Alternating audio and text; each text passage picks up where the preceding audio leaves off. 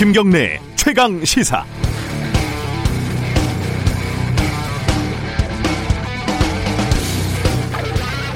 올해 뜻하지 않은 보너스를 100만 원을 받았습니다. 그럼 집에다가 뭐라고 합니까? 올해 100만 원 보너스가 나왔다. 이 어려운 와중에 그나마 다행이다. 이렇게 얘기하는 게 정상이죠. 그게 아니라 내년에는 보너스가 100만 원 안 나올 거니까 내년 소득이 올해보다 100만 원 추락하게 됐다. 이렇게 얘기하는 게 정상입니까? 누가 오늘 맛있는 밥을 사면 잘 먹었다, 고마워 이러면 되지. 내일 맛있는 거 못 먹으면 오늘보다 아쉬울 테니까 오늘 밥을 산 당신이 잘못했다. 이렇게 말하면 이게 제정신 가진 사람으로 보이겠습니까? 전 세계 코로나 팬데믹 와중에 한국의 경제 성장률이 그나마 조금 올라가서 마이너스지만 OECD 세계 1위라는 전망이 나왔는데, 내년에는 34위로 추락, 이렇게 제목을 달고 기사를 쓰는 언론들, 이게 친정부냐 반정부냐 보수냐 진보냐 이런 게 아닌 것 같습니다. 상식과 비상식, 제정신이냐 아니냐의 문제인 것 같습니다.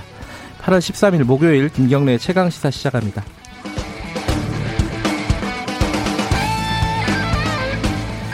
김경래 최강시사는 유튜브 라이브 열려 있습니다. 실시간 방송 보실 수 있고요. 문자 참여 기다립니다. 짧은 문자는 50원, 긴 문자는 100원, 샵 9730으로 보내주시면 저희들이 공유하겠습니다. 스마트폰 콩 이용하셔도 좋고요. 일부에서는요, 지금 수해 피해 관련해 갖고 뒤 후속 작업들에서 여러 가지 말들이 나오고 있습니다. 수자원공사가 댐 관리 잘못했다, 이렇게 지금 주장하고 있는 금산의 문정호 군수 연결해 보고요. 사대강 사업 오랫동안 취재를 해왔던 뉴스타파 최승호 PD도 연결해서 얘기 좀 나눠보겠습니다. 2부에는 최고의 정치 준비되어 있습니다.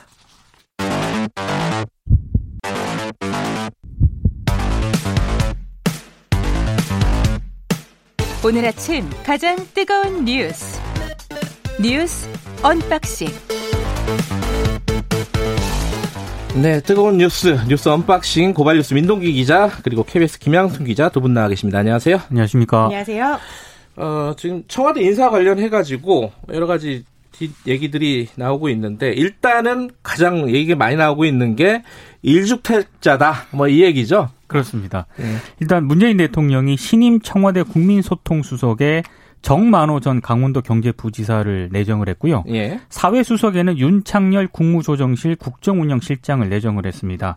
근데 청와대가 이 두 사람을 소개를 하면서 두 신임 수석 모두 당초 두 채의 집을 소유하고 있었는데, 네, 한 채의 매매 계약을 체결하고 처분 중이다, 이런 입장을 내놓았습니다. 그러니까 지난 10일 기용된 최재성 수석이라든가 김종호 수석, 김재남 수석도 1주택자 또는 무주택자였거든요. 네. 그러니까 상당히 좀 다주택 참모들의 이 논란을 고려한 그런 결정으로 좀 해석이 되고 있습니다. 네, 제가 오늘 아침에 신문 제목을 보니까요, 조선일보 일면 제목이 이렇게 쌍따옴표가 들어가 있는데 전 1주택자입니다 라고 이렇게 쌍따옴표가 있고요. 집 팔고 벼슬, 이렇게 되어 있어요. 예, 예. 자, 이제 마치 대통령 전상서처럼 전 1주택자입니다, 집을 팔았으니 벼슬을 주세요 라는 느낌으로 굉장히 볼드 굵은 글씨체로 이렇게 해놨고요. 중앙일보는 두 분 모두 사실상 1주택자, 이게 또 역시 쌍따옴표 안에 들어가 있고요. 청와대 수석 소개가 이랬다 라고 마치 가십을 전하듯이 뉴스의 제목에 청와대 수석 소개가 두 분 모두 사실상 1주택자 이렇게 해놨어요. 거기다 이제 조선일보 기사를 보면은 심지어 기자들이 묻지도 않았는데 갑자기 설명하더라 라고 이렇게 되어 있거든요. 근데 네, 그동안 이렇게 집값을 잡을 의지가 없다, 대통령이 도대체 집값 안정할 생각은 하고 있는 거냐라고 이렇게 비판하던 게 누구였나. 정부의 이제 고위직들이 다주택을 보유하고 있다, 아니면 고가주택을 보유하고 있다, 이렇게 나라 망하는 것처럼 쓰던 분들이 누구였나. 오히려 지금 저 1주택자입니다, 집 팔았어요 하고 그래서 벼슬 하겠습니다라고 하면은 공적 책임감이 높다라고 봐줘야 되는 거 아닌가요? 그동안의 논리에 따르면? 사실 1주택자 혹은 무주택자가 전 국민의 절대 다수기 때문에, 그렇죠, 그 안에서 사람 뽑는 데는 크게 문제가 없을 겁니다. 네. 아마.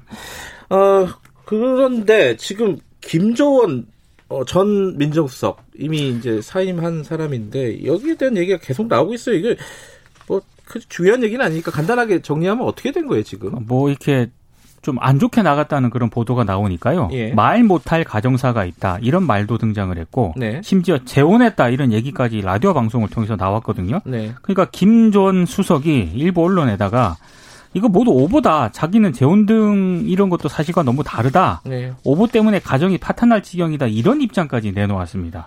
참 이게 무슨 일이 있었는지 잘 모르겠어요, 이 부분은. 네, 이걸 두둔해준 사람이 이제 미래통합당의 박성중 의원이라는 점이, 그러니까 야당에서도 집 못 팔 만한 사연이 있다라고 두둔을 하고 있는데, 정작 또 여당에서는 뭐 의원식 의원을 필두로 해가지고 왜 이렇게 집을 안 파는 모양새로 나가느냐 공격을 하고 있거든요. 그러니까 여당에서는 부동산 대책에 좀 힘을 실어줬으면 하는 바람인 것 같고, 야당에서는 아유 집을 못 팔 개인사가 또 있다 이렇게 두둔하는 것 같은 그런 느낌이 좀 듭니다. 어제 중요한 판결이 몇 개가 있었습니다. 하나가 손혜원 전 의원 목포 투기 의혹이라고 할 수 있겠죠. 이 부분에 대해서 법원이 실형 판결을 내렸어요. 그렇죠? 부동산 실명법하고요. 예. 부패방지법 위반 혐의를 유죄로 판단을 했고 징역 1년 6개월을 선고했습니다. 다만 방어권 보장을 위해서 법정 구속하지는 않았고요. 네. 그리고 그 보좌관도 있거든요. 보좌관에 대해서도 역시 징역 1년을 선고를 했습니다. 지금 손 전 의원은 여기서 강하게 반발을 하고 있죠? 네, 강하게 반발하고 있고요. 어제 1심 재판 끝나자마자 아무 말 없이 나가긴 했는데, 네. 이제 페이스북을 통해서 검찰의 일방적 주장을 받아들인 유죄 판결을 납득하기 어렵다. 항소하겠다라는 뜻을 곧바로 밝혔습니다.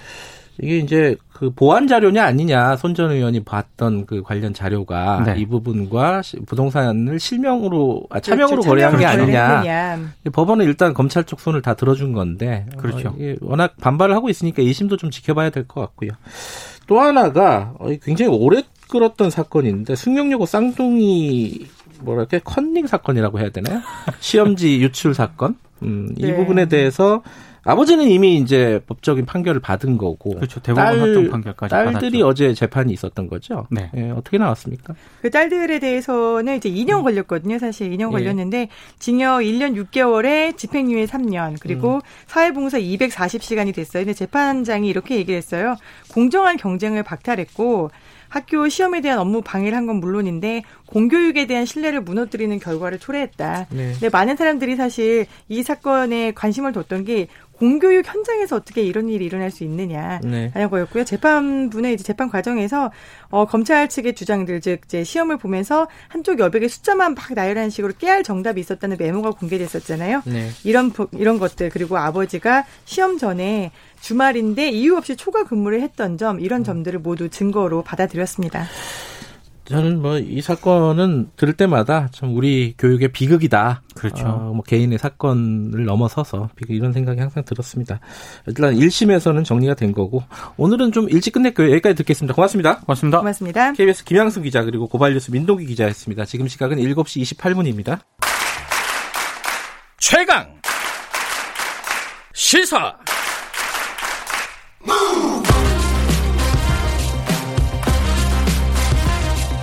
지금 여러분께서는 김경래 기자의 최강 시사를 듣고 계십니다.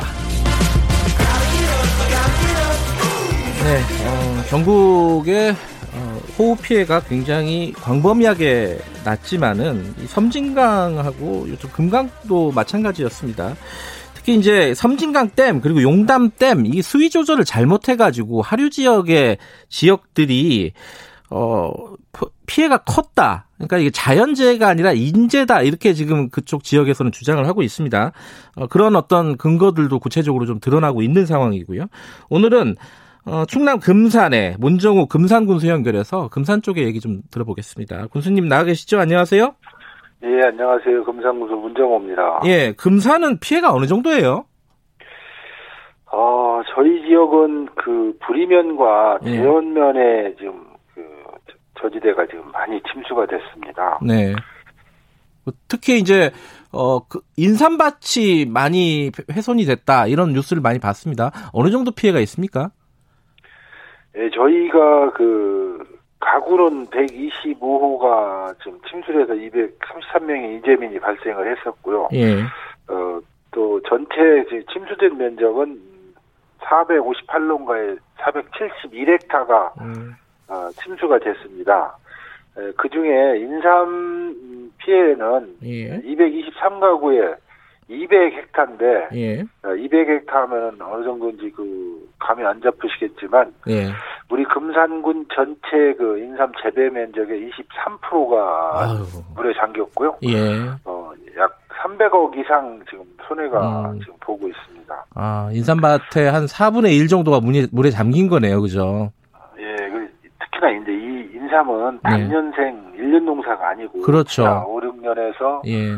7, 8년이 걸리는 농사기 때문에 농민들의 손해가 지금 이만저만이 아닙니다. 자, 이렇게 피해가 큰데, 이제 복구 작업도 물론 중요한데, 원인을 따지는 부분도 중요합니다. 근데 이게 이제 용담댐을 수자원공사에서 제대로 관리를 못해갖고, 이 피해가 커졌다라고 말씀하시는 건데, 그게 왜 그런지 간단하게 좀 설명을 해주세요, 청취자분들에게. 아, 용담댐 측에서도 어제 뭐 뉴스터를 보셔서 아시겠지만, 네. 용담댐은 지금 댐 수위 조절을 이제 실패를 했습니다. 네. 7월 말경에 금산 지역에 엄청난 폭우가 쏟아졌음에도 불구하고 네. 용담댐에서는 장마가 끝났다라고 판단을 하고 95%까지 그 담수를 해갖고 유지를 하다가 네. 7, 8일 날 그 지난 쪽에 폭우가 엄청나게 쏟아졌습니다. 네. 그러다 보니까 당황한 나머지 이 사람들이 8일날 집중적으로 2,922톤이라는 물을 예. 방류함으로 인해가지고 이 저지대에 있는 금산 같은 경우는 엄청난 피해를 입게 된 것입니다. 그러니까 이게 미리미리 방류를 해가지고 댐을 좀 비워놓지 않고 그렇지 않다가 나중에 비가 많이 오니까 한꺼번에 방류를 했다 이런 말씀이시잖아요. 그렇죠. 그런데 그렇게 예. 방류를 할 때 사전에 그 하류 지역에 특히 뭐 금산 같은 지역에 우리 방류할 거다 대비를 해라 이런 식의 어떤 통지가 있었습니까? 아, 통지는 뭐 그 방류하기 1시간 전에 통지를 했고요. 1시간 전에요. 예, 그 저희는 네. 잘못했다고 하는 것이 7월 말경에 이미 댐이 다 그 만수위까지 차 있는 상태였었는데, 네. 이 사람들은 그 본인들도 시인을 했습니다. 그 부분에 대해서는 네. 장마가 끝났다고 생각을 하고 물을 가두는 데만 급급했지. 네. 오히려 8월 1일부터 네. 6일 사이에 좀 어느 정도 수위 조절만 했더라면은 이런 사태는 벌어지지 않았을 것입니다. 여기 바로 옆에 있는 대청댐 같은 경우도 네. 댐을 30% 정도는 비우고 있었는데 네. 용담댐은 한 95%까지 담수를 하고 있었다는 것이 가장 큰 문제고요. 예. 일기예보가 계속 비가 온다는 그런 일기예보가 계속 있었음에도 불구하고 네. 장마가 끝났다는 그 판단을 왜 했는지 저도 이해가 안 갑니다. 근데 이제 수자원공사 측에서 얘기하는 것 중에 하나는 금산군도 마찬가지인데 방류를 줄여달라는 공문을 보냈다는 거예요. 그래가지고 8월 1일에서 5일 동안 방류를 줄였다는 건데 이건 어떻게 봐야 돼요? 그것은 예. 7월 22일자로 보낸 겁니다. 아, 그래요? 네, 7월 22일자에 이 용담댐 측에서 매일 300톤 정도를 방류를 했었습니다. 예예. 그러다 보니까 이쪽에 저희 그 지역에 이제 세월교가 하나 있는데 그 세월교가 넘쳐서 범람을 예. 하니까 그쪽에 있는 주민들이 민원을 제기해가지고 예. 그 핑계를 대는데 그것은 말이 안 되는 게 어차피 300톤 방류를 해서 그 사람이 못 건너가고 차가 못 건너가는 예. 거나 500톤이나 1000톤을 방류해도 못 건너가는 건 마찬가지입니다. 네. 그건 너무 궁색한 변명이고요. 네. 7월 30일자 제가 열린군수를 운영을 하는데 민원인이 찾아와서 이렇게 그 담수 문제 갖고 논의를 하자고 하니 용담팀 측에서 좀 와달라. 그랬는데 거기서는 참석하지 않았습니다. 그러면은 그 한 분 때문에 이런 핑계를 댄다는 것은 말이 안 되고요. 예. 그때 와서 이 담수된 물량을 방류하는 것을 좀 협의를 하자는 취지였는데 용담팀에서는 아무도 오지 않았고요. 그냥 무시를 했습니다. 실제로요, 수장공사에서 용담댐에 홍수기 제한 수위를 넘긴 것으로 지금 드러났지 않았습니까? 그런데 예. 이 부분에 대해서 그럼 수장공사에 항의 방문까지 하셨는데 다른 군수님들과 함께 예. 어떤 대책이나 보상이나 이런 방안이 필요하다고 보시는 겁니까?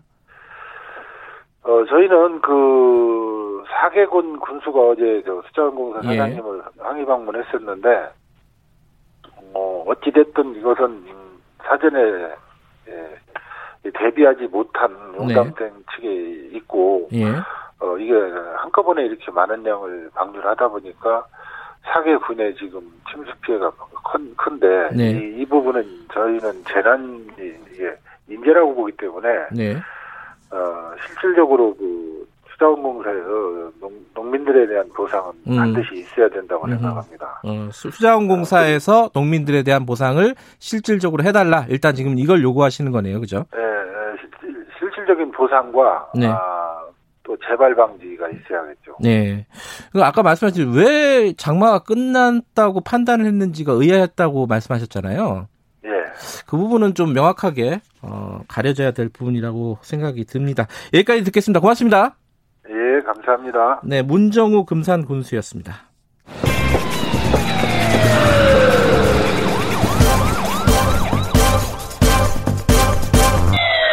김경래 최강 시사. 네, 조금 전에 이제 수자원공사의 댐 관리를 실패한 거 아니냐, 수자원공사가 댐 관리를 실패한 거 아니냐 이런 지자체 장들의 주장에 대해서 들어봤는데 그 얘기를 좀 넘어서서 이제 4대강 관련된 논란이 좀 많이 있지 않습니까? 이게 좀 지금 급한 상황에서 소모적인 논란이다 이런 얘기도 있고요. 하지만 이제 좀 짚어야 될 부분들은 좀 짚어야겠습니다.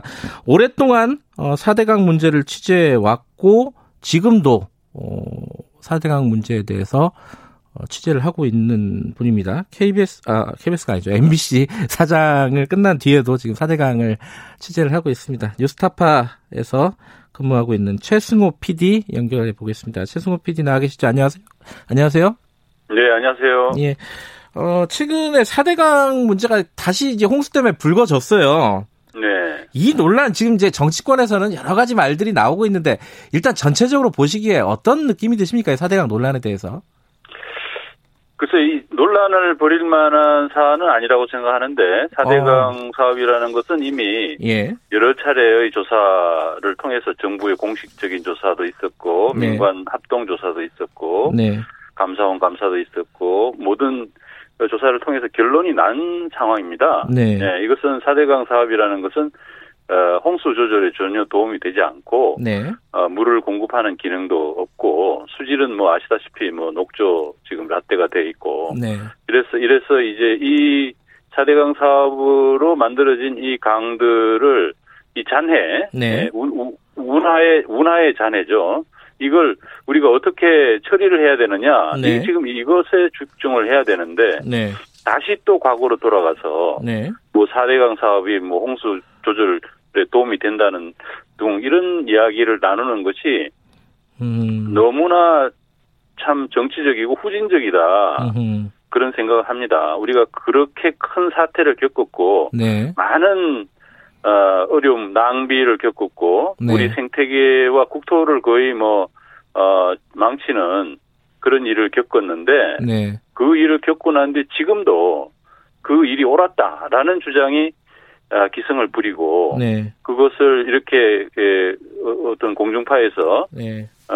논의를 하고 이런 상황이라는 것은 참 정리가 되지 않는구나. 어느 정도의 일이 벌어져야 이게 정리가 될 것인가. 네.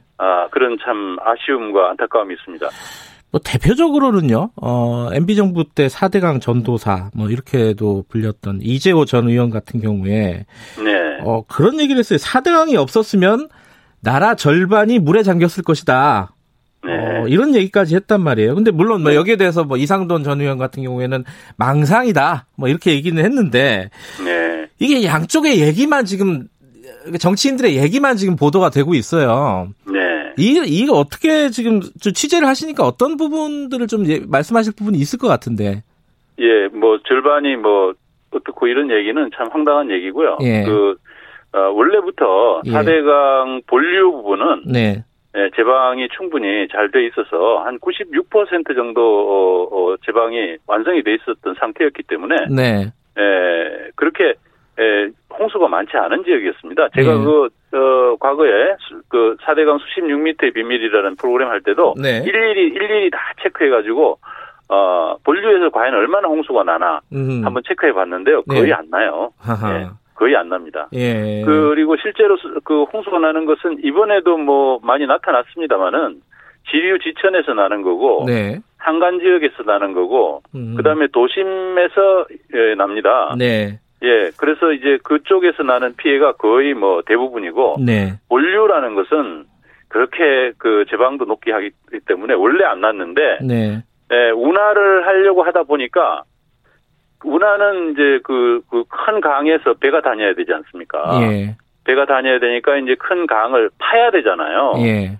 예, 수로를 만들어야 되니까. 네. 아, 그러니까 그 파는 팔려고 하는 그런 명분을 얻기 위해서 홍수를 방어할 수 있다 이런 얘기를 이때 했던 거죠. 그래서 이제 이명박 대통령은 그때 당시에 매년 홍수 방어에 드는 비용이 4조 5조 들어가는데 네. 그거를 4년 5년치를 합쳐서 한 20조 정도 투자를 하면은 앞으로는 홍수 걱정이 없을 것이다 이렇게 얘기했습니다. 예, 그런 얘기를 했는데 지금 보시면 뭐 아시다시피. 지류지천에서 나는 거고 하기 때문에 홍수라는 게 여전히 지금 매우 많이 일어나고 있죠. 그 돈을 지류지천에 투자를 하고 정말 홍수 방어에 필요한 곳에 우리가 투자를 했다면은 예. 아마 지금쯤이면 홍수에 대한 걱정을 훨씬 덜 하고 있었을 겁니다. 근데 이 홍수 얘기를 하면서 항상 나온 얘기가 보호 얘기예요, 보호. 네네. 4대강에 설치된 보호 얘기인데, 뭐, 이재호 전 의원 얘기를 다시 한번 빌려서 얘기를 드리면은, 아니, 보호는 원래 이 물의 흐름을 방해하는 게 아니고, 홍수가 나면은 자동적으로, 방류량을 조절하게 돼 있다. 그래서 네. 피해를 예방하는 거다. 이렇게 네. 지금 주장하고 있단 말이에요. 요거는 뭐, 네. 보호를 워낙 많이 취재를 하셨으니까 사실관계 잘 아실 거 아닙니까? 이거 어떻게 봐야 됩니까? 아니, 보가. 예. 이제 그 자동문처럼. 네. 물이 많이 오면은 그냥 자동으로 열리고, 네. 뭐 없으면 닫히고 이런다는 얘기인데, 참 예. 황당한 얘기죠. 그래요. 예. 이것은 근데 그분들이 원래 주장하는 거는 보가 물을 공급하려는 기능이 있다는 거거든요. 네. 그 물 공급하는 기능이 있으려고 그러면 보가 이렇게 아무 때나 열리면 안 돼요. 그렇죠. 물을 담아 놓고 있어야 되지 않습니까? 예. 네, 그러니까 자기네 원래 주장에도 맞지 않는 얘기고 일종의 이상돈 의원 주장 말씀처럼 예. 망상입니다, 망상. 그러니까 실제로 제가 뭐 팩트 체크도 해봤어요. 네. 저 정도 되는 MB 정권의 2인자고 네. 그분이 그 대운하 운하 시절부터 네. 굉장히 그 관여를 많이 하신 분이거든요. 네. 아마 실상에 대해서 굉장히 잘 알지 않겠습니까? 근데 그런 정도 분이 이런 정도 이야기를 할 때는 혹시라도 그 근거가 있을까 싶어서 제가 수자원공사에 혹시나 해서 예. 만에 하나 예 상식적으로 정말 말이 안 되는 거지만은 예. 만에 하나 근거가 있을까 싶어서 제가 수자원공사에 보를 직접 운영하는 책임자 두 분한테 여쭤봤어요. 예 말도 안 된다 그러죠. 아 그래요? 예 홍수통제소의 지시를 받아서 네. 물이 많아지면은 홍수통제소 지시를 받아서 수문을 여는 겁니다. 네 예, 사람이 전체적으로 그 홍수량을 계산을 해가지고 네. 의사결정을 해서 여는 거지. 예. 그걸 물이 잠깐 많이 들어온다고 해서 자동으로 열리고 닫히고 그런 시스템이 아니죠. 말도 안 되는 얘기입니다. 예. 시스템 자체를 몰랐거나 그냥 알면서 다른 말을 했거나 둘 중에 하나라고 보시는 거군요. 예. 그러니까 이게 망상이다라는 표현이 적절하다고 생각합니다. 망상이다. 예. 이명박 대통령이요. 예. 사실 우리나라가 운하라 한다는 게 얼마나 황당한 얘기입니까? 예. 그 삼면이 바다고 예. 육로가 얼마나 발달돼 있는데 네. 그때 당시 사실 그 대운하 TF에서 물류 업체들을 다 조사를 했었어요. 네. 그래서 운하를 만들면 운하를 활용할 것인가? 예. 활용한다라는 업체가 없었습니다. 아 그래요? 네. 그랬는데도 불구하고 이명박 대통령은 자기는 운하를 만들면은 이것이 국운을 융성시킬 것이고 잘 될 것이다라는 그런 망상을 예. 끝까지 안 버리는 겁니다. 그래서 심지어는 국민들한테 거짓말을 하면서까지 이것은 강을 살리는 것이다라고 거짓말을 하면서까지도 운하를 했던 것이죠. 그런데 그 결국 운하를 만들지는 못했잖아요. 네. 예, 만들지는 못하고 지금 우리는 운하가 대담한 운하, 네. 아 말하자면 이무기 운하 같은 그런 잔해를 예. 지금 끌어안고 우리는 그 상처를 여전히 지금 안고 지금 가는 겁니다. 이걸 어떻게든 예. 해결을 해야 되는데 예. 그걸 지금 우리 국론이 지금도 이 소모적인 논쟁으로 말도 안 되는 이게 논쟁이라고 볼 수도 없는 건데 네. 거짓말이잖아요. 예. 예. 거짓말과 참의 싸움을 논쟁이라고 할 수는 없는 거죠 이게. 예. 그래서 저는 언론의 역할이 더욱더 중요하다고 보는데 네.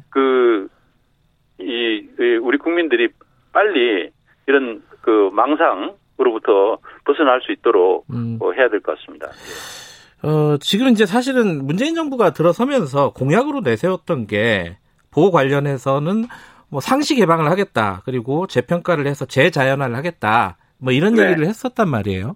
근데 네네. 지금 진행이 안 되고 있어요, 사실상. 이건 왜 그런 겁니까? 정치적인 의지의 문제라고 생각합니다. 예. 4대강 사업이 갖고 있는 문제점. 이것이 네. 원래 운하였다는 거. 그리고 네. 앞으로 계속 이것은 아무런 기능도 없고 비용만 계속 들어가고 생태계는 생태계대로 망가지고 할 것이다라는 점에 대해서 네. 국민들에게 충분히 설명을 하고 네. 이것을 우리가 처리를 해야 된다.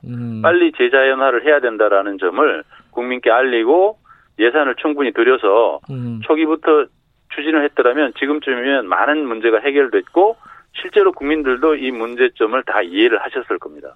그런데 그러지를 않고 좌고 우면하면서 정치적인 계산을 했어요. 어허. 이게 미래통합당 세력이 결국은 완전히 그냥 반발하고 네. 그리고 또 사람들의 기본적인 그 뭐 뭔가 기왕 22조나 들여서 지어놨는데 왜 그걸 또 때려부수느냐 네. 이런 식의 아주 그 나이브한 그런 생각들이 있지 않습니까 사실 네. 있어요. 네. 근데 문제는 놔두면은 비용이 더 발생한다니까요.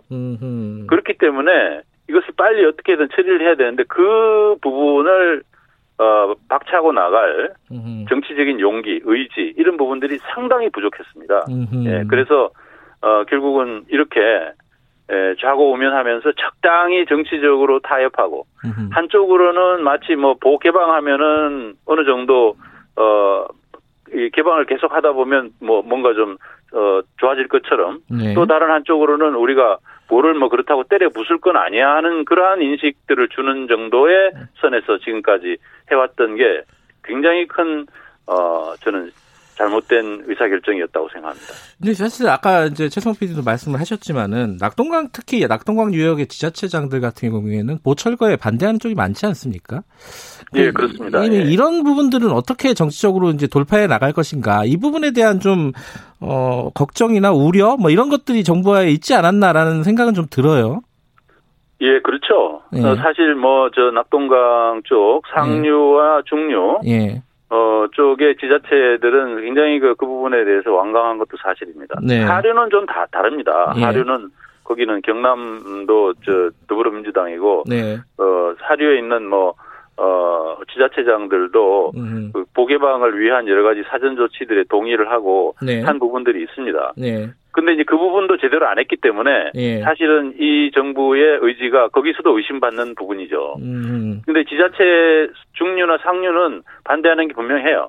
그런데 국민들이 꼭 그렇다는 건 그렇지는 않다는 겁니다. 사실 보호 개방이라는 부분은 제가 그 4대강 조사평가단에서 네. 설문조사를 해놓은 것도 봤습니다만은 네. 그 낙동강 유역에 있는 국민들의 경우에도 네. 보호를 개방하고 관찰하자는 부분에 대해서는 반대하지 않아요. 예, 그런데 반대가 찬성이 더 많습니다. 예. 그런데 이제 보호를 해체한다 그러면은 이제 반대가 많아지는 거죠. 예. 예. 그런데 이건 사실은 우리 정부가 홍보 활동을 거의 안 했습니다. 어허. 예, 4대강 사업이 어떤 문제가 있는가? 이것이 운하다. 네. 이것이 앞으로 우리에게 얼마나 큰 비용 소모를 갖고 올 것인가 하는 것에 대해서 정부가 이것을 힘들여서 홍보를 하지 않았습니다. 제가 알기로는 2019년 네. 그 4대강 조사평가단의 홍보 예산이 뭐 5천만 원이라든가 그러고요. 아, 5천만 원. 예. 그러니까 그런 수준으로서 이 문제를 해결할 수는 없는 거예요. 이명박 정부에서 무려 22조를 들여서 만든 거잖아요. 네. 그러면서 그 주변 그 강 유역에 얼마나 많은 돈들이 뿌려졌습니까? 예. 그러면서 그 거기 있는 분들이 뭐 알게 모르게 여러 가지 이제 혜택도 받으신 분들도 계시고 네. 또 지금은 이제 거기에 또 이 바뀐 강에 맞는 또 농법도 새로 많이 이렇게 생겨서 지하수를 많이 쓰는 농업을 하고 계시는 분도 있고 예. 또 뭐 물놀이 시설을 갖고 계신 분도 있고 이렇게 이해관계자들이 많이 늘어나 있는데 네. 그런 분들을 설득하면서 그 주변에 있는 많은 그 국민들께 제대로 알리면서 그 여론을 몰고 여론을 바꾸어 나가려는 적극적인 노력을 해야 되는데 네. 지금 정부는 그런 적극적인 노력을 전혀 안 합니다. 전혀 안 하면서 지자체가 반대한다는 이야기를 하는 거죠. 저는 굉장히 큰 문제라고 생각합니다. 이제 보호 관련해서도 이제 국가물관리위원회가 결정을 해야 되는데 결정이 안 나고 있지 않습니까? 또 다시 조사 검토하겠다라는 환경부 입장도 계속 나오는 것 같고. 이거 그러면 이번 정부에서는 결정이 안 되는 건가요? 어떻게 보세요? 지금 이렇게 가면은 네. 저는 뭐 그렇게 될 공산도 있다고 생각합니다. 네. 국가물관리 원래 4대강 조사평가단이라는 환경부 조직에서 네. 보호 금강과 영산강에 대해서 보호를 일부 해체하고 일부 개방한 상태로 유지하겠다는 결정을 했습니다. 예. 했으면은 그걸 실행에 옮겼으면 돼요. 정부가 책임지고 결정한 거니까. 예. 그런데 그걸 또 국가물관리위원회라는 조직을 만들어가지고 그거는 방관 반민 조직인데 네. 거기다가 결정을 또 미뤘습니다. 다시 결정하라고 한 거예요. 그런데 그 방관 반민 조직에 학자들을 많이 전문가들을 집어넣어놨는데 그 전문가들 중에 4대강 찬동자들이 굉장히 많습니다. 그러니까 이 사람들이 제가 그 문재인 정부와 4대강이라는 프로그램 안에서 네. 이분들이 어떤 분들인지 네. 낱낱이 고발을 했습니다마는 네. 그분들이 지금 결국은 이 보철이에 대해서 반대하고 있는 거예요. 네. 그러니까 결정이 계속 안 되는 거죠. 왜 청와대에서 결정한 거거든요. 네. 왜 4대강 찬동하는 했던 사람들, 네. 보가 홍수 조절 기능이 있다는 등 보를 개방한다고 해서 수질이 뭐 꼭 좋아진다는 보장이 없다는 등 네. 이런 정말 말도 안 되는 이야기를 하는 이 소위 전문가들을 국가물관리위원이라는 그 중대한 자리에다가 왜 앉혔느냐. 네. 저는 참 심각한 문제가 있다고 생각합니다. 알겠습니다. 오늘은 여기까지만 네. 듣도록 하겠습니다. 고맙습니다. 네. 최승호 뉴스타파 PD였고요. 자, 1부는 여기까지 하겠습니다. 잠시 후 2부에서는 최고의 정치 준비되어 있습니다. 8시에 돌아옵니다.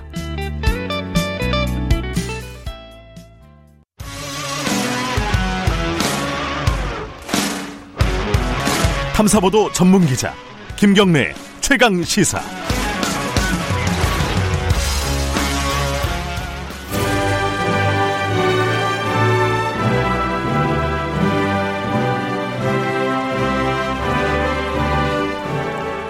네, 김경래 최강시사 2부 시작하겠습니다. 전국의 가장 뜨거운 현안을 여야 의원 두 분과 이야기 나눠보는 시간입니다. 최고의 정치. 오늘도 두 분 나와 계십니다. 더불어민주당 홍익표 의원님, 안녕하세요. 네, 반갑습니다.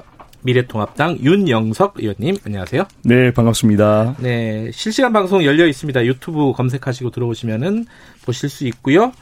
스마트폰 콩으로나 그리고 샵 9730 문자로 의견이나 질문 보내주시면 저희들이 공유하고 반영하겠습니다.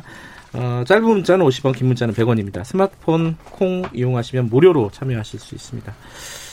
지난주에 제가 휴가했는데 두 분이 하루씩 진행을 해주셔가지고 제가 편하게 휴가를 다녀왔습니다. 네, 잘 다녀오셨어요? 네. 비가 많이 와서 뭐 네. 별로 놀지는 못했어요. 네. 어떠셨어요? 방송을 해보시니까? 아, 정말 이게 힘들더라고요. 그래요? 제가 그냥 뭐 와서 인터뷰를 할 때 오는 거하고 진행을 맡은 거 완전히 다른 게 네. 특히 시간 관리하는데 아주 정신이 하나도 없습니다.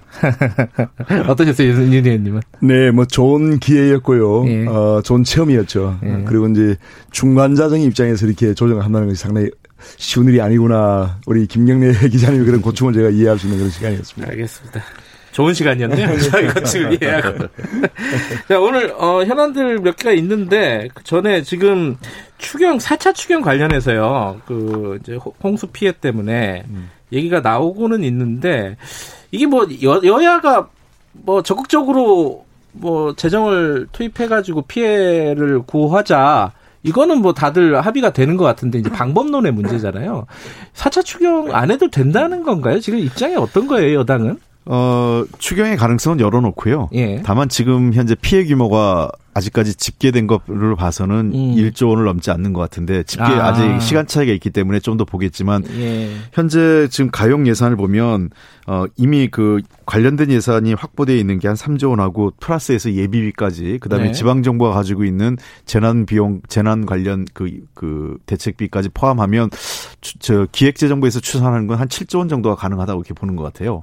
그래서 가지고 있는 예산을 써도 되지 않느냐라는 게 하나 있는 것 같고 두 번째 네. 그 추경의 필요성이 좀 낮은 거는 벌써 이제 본 예산 시즌이 됐거든요. 예. 9월부터. 그러다 보니까 지금 추경을 준비해서 하면 실제로 아마 집행률이 그렇게 높지 않을 수도 있고 막 여러 가지 우려가 있어서 한번 상황을 좀 보면서 필요하면 추경을 하겠다는 거에 대해서는 여야 간의 공감대는 있는 것 같습니다.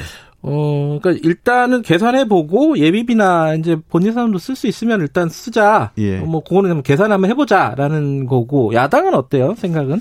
네, 일단 이번 수해 피해에 대한 그 가용 예산은 지금 현재로서는 약 한 7조 원 정도가 있는 상황이기 때문에 일단은 이 예산으로 충분히 가동을 해야 되고요. 예.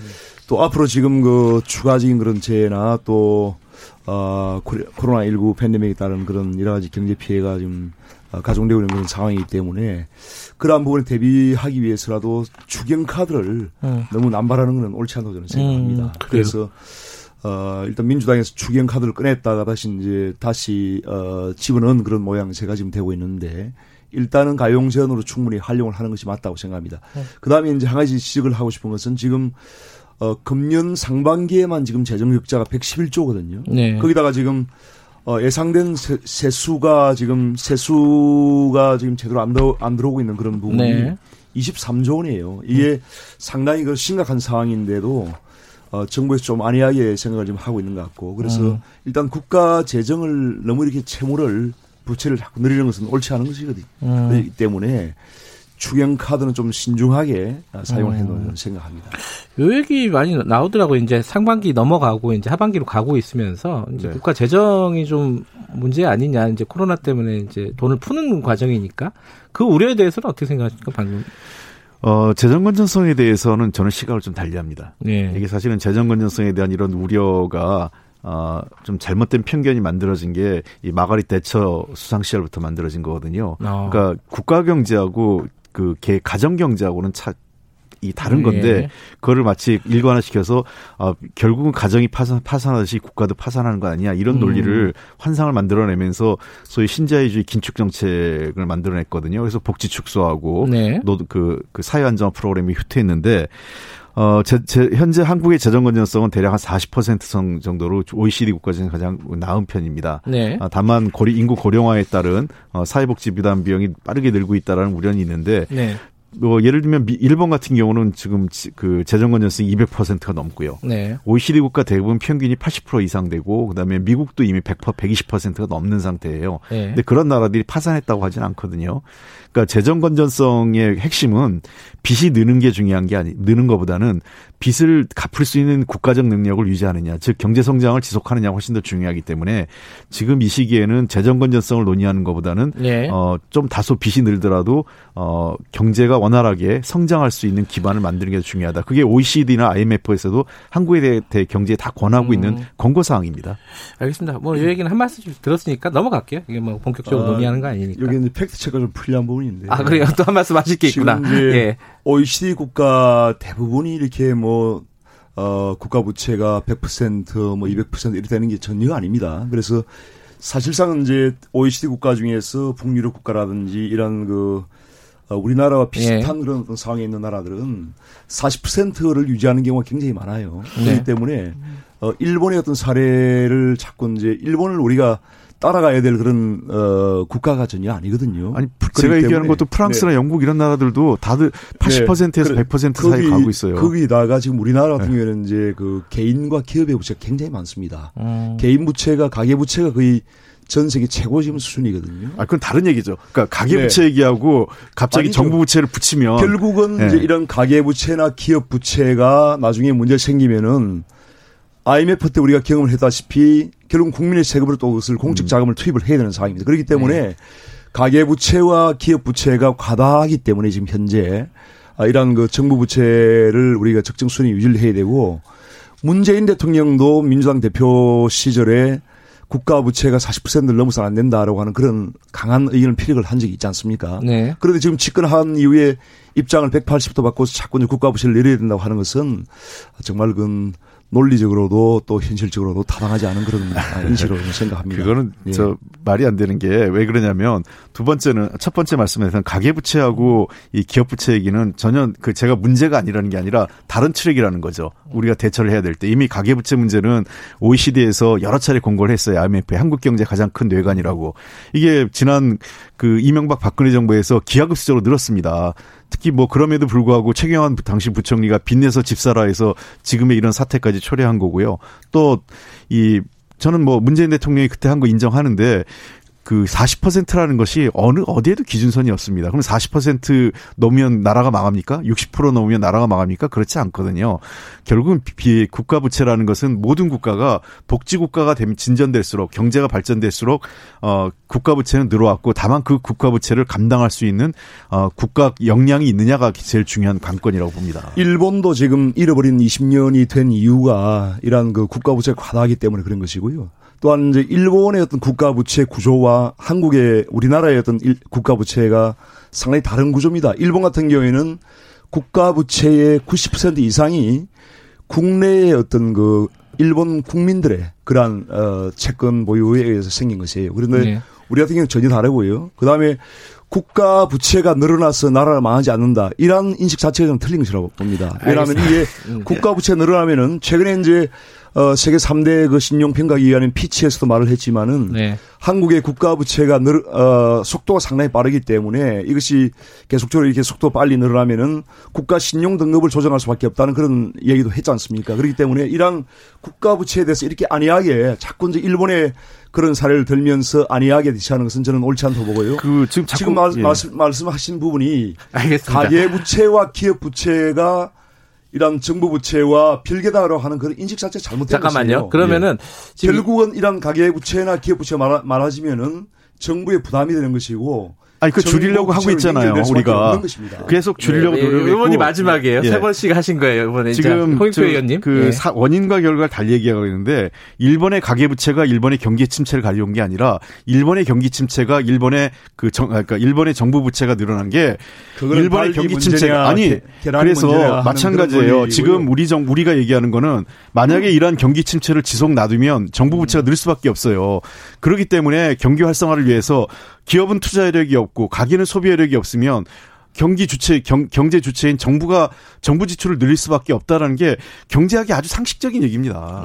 알겠습니다. 이 얘기는 워밍업 하려고 잠깐 꺼냈는데 두 분이 길게 가셔가지고 어쨌든 세 번씩 말씀하셨으니까 예. 이제 두 분의 얘기를 청취자분들은 양쪽이 어떤 얘기 하는지는 아셨을 것 같아요.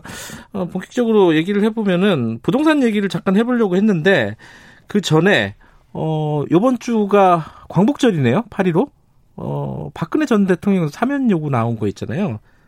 이거 어떻게 생각하십니까? 이건 윤상현 의원님 네, 말씀하신 건데. 예. 박근혜 전 대통령 또 이명박 전 대통령, 특히 이제 박근혜 전 대통령 같은 경우는 지금 40개월의 그런 구속이 돼 있는 상태입니다. 예. 일단 그 사법의 가장 기본적인 원리는 불구속 재판이에요. 그런데 구속 기간을 몇 차례 이렇게 연장을 하면서 계속 이렇게 구속을 한 상태로 네. 재판하는 것은 상당히 이제 인도적인 차원에서도 상당히 좀 가혹하다라고 하는 그런 여론이 많이 있는 것이 사실입니다. 그래서 그러한 부분에서 이제 그 불구속 재판을 하는 것이 저는 맞다고 생각을 하고 이런 지금 뭐 일부에서 지금 뭐 특별 사면 뭐 이런 얘기 나오는데 네. 일단은 지금 재판이 지금 확정이 안 됐기 때문에 그렇죠. 그런 예. 부분은 시기상조이고요. 현재 현실적으로 어려운 부분이기 때문에 우선 뭐 말씀드린 대로 불구속 재판하는 것, 그것이 저는 필요하다고 생각합니다. 그건 이제 앞으로의 원칙을 말씀하시는 거겠죠? 아니, 지금도요? 그동안에 우리가 이제 그 모든 경우에 그렇지는 않지만은 불구속 재판을 하는 것이 원칙이죠. 그래서 그러니까요. 박근혜 대통령에 대해서도 그러한 부분은 적용을 해야 된다 생각을 하는 겁니다. 그 사실관계를 좀 잡으면 첫째는 아까 말씀하신 대로 박근혜 대통령의 사면복권 문제는 형이 확정 안 됐기 그렇죠. 때문에 대상 자체가 안 되고요. 그다음에 박근혜 대통령의 지금 구속 상태를 해소하는 거는 권한이 지금 검찰총장한테 있습니다.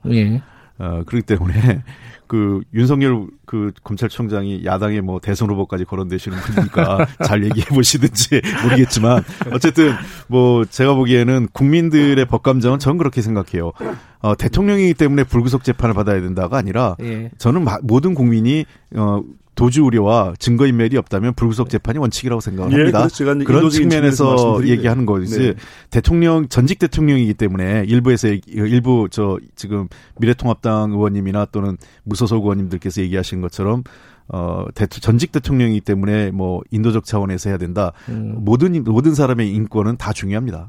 알겠습니다. 예, 저도 그런 측면을 말씀드린 거예요. 그러니까 전직 대통령이기 때문에 그런 것이 아니고 인도적인 차원에서 불구속 재판의 원칙을 지켜달라라고 하는 그런 말씀을 제가 드립니다. 알겠습니다. 7860님이 지난주에 두 분 사회 진행하시는 거 보고 두 분의 대단한 내공을 봤다고 이런 문자를 보내주셨습니다. 오늘도 보여주시기 바라겠습니다.